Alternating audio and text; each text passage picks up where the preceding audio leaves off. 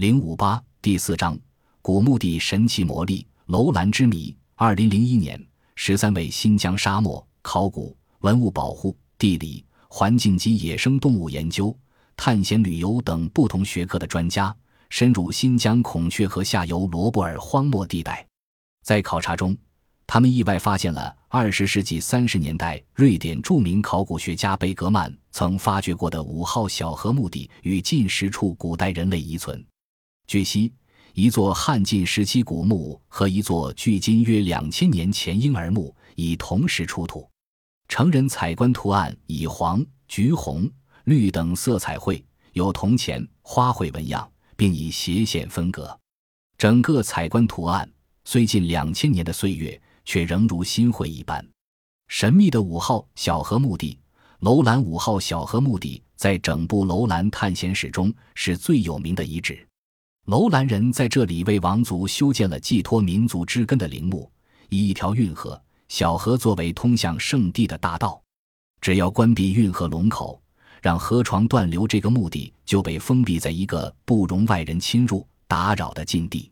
但至今仍是疑迷难解的神秘之域。自从1934年，探险家奥尔德克等人发现了那个有一千口棺材的小山丘五号小河墓地后，六十多年过去了，再没有人踏上去重睹楼兰公主那东方蒙娜丽莎式的神秘微笑。近日，王炳华等一行来到新疆孔雀河流域，那是一片无人地带，荒漠、沙漠交集，孔雀河已经断流。故道布满了沙枣、胡杨、红柳，且兽迹纵横。贝格曼当年划过船的小河，观察记录过的咸水湖，如今已化为沙漠及光裸的河滩。只有河谷台地上稀落的红柳沙包、枯死胡杨，在诉说六十多年来这片地区巨大而激烈的地理环境变化。河水变化及在其中起了决定性作用的人类活动。是导致这一环境改变的根本原因。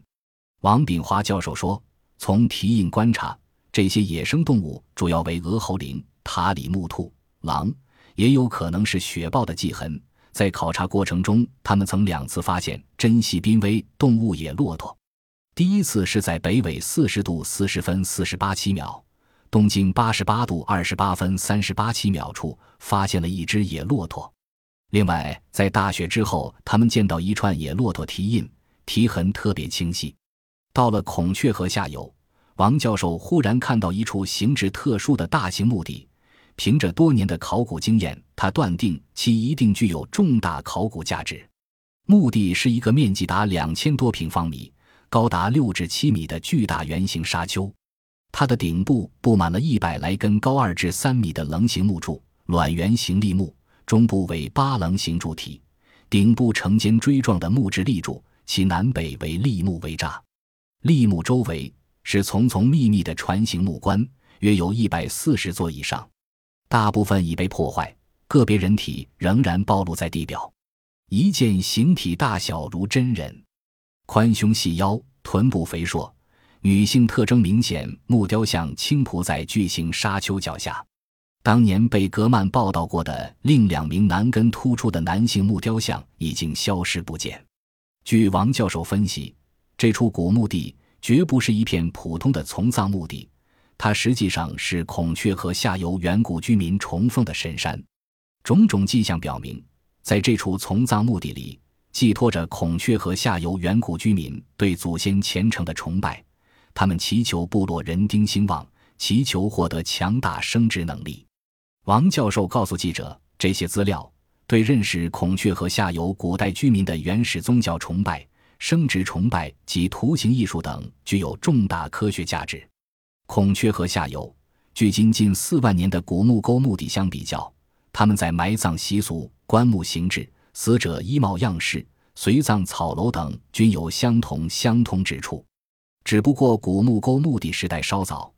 但它们都是孔雀河下游青铜时代的古墓葬遗存，这对认识罗布尔地区古代文明居民各族万分、农业、甩牧业经营及毛纺织、毛毡、皮革等手工业曾经达到的水平，均是无可替代的重要资料，填补着相关研究领域的空白。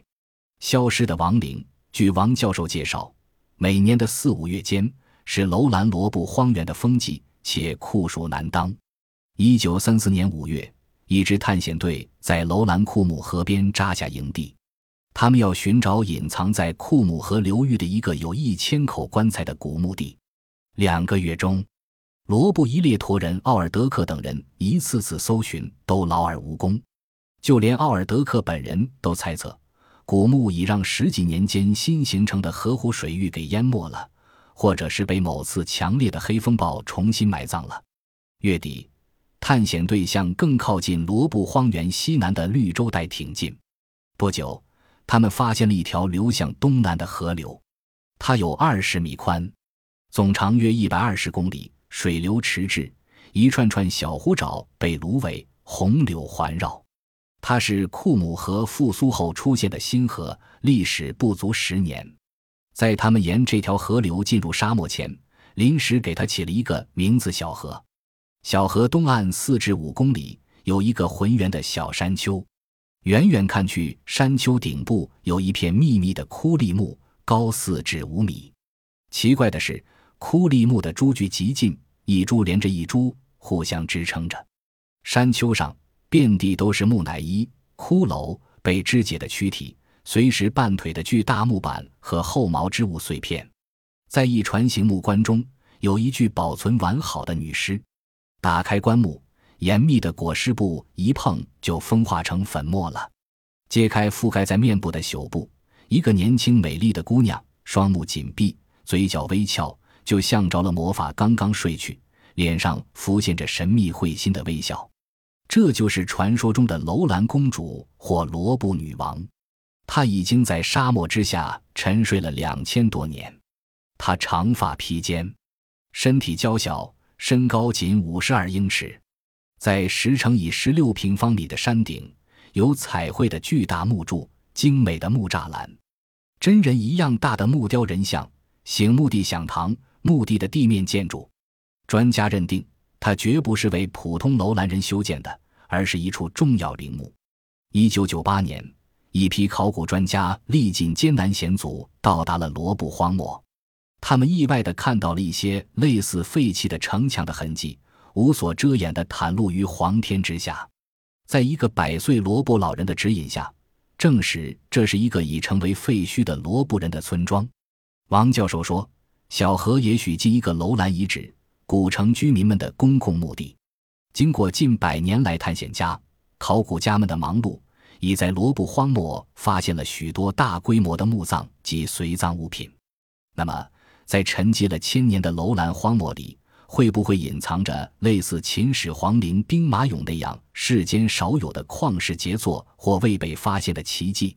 王教授的推测是肯定的，这个奇迹就是尚未露面的亡灵。楼兰人到底源于何处？曾经是谁在楼兰这方神秘的土地上生息繁衍？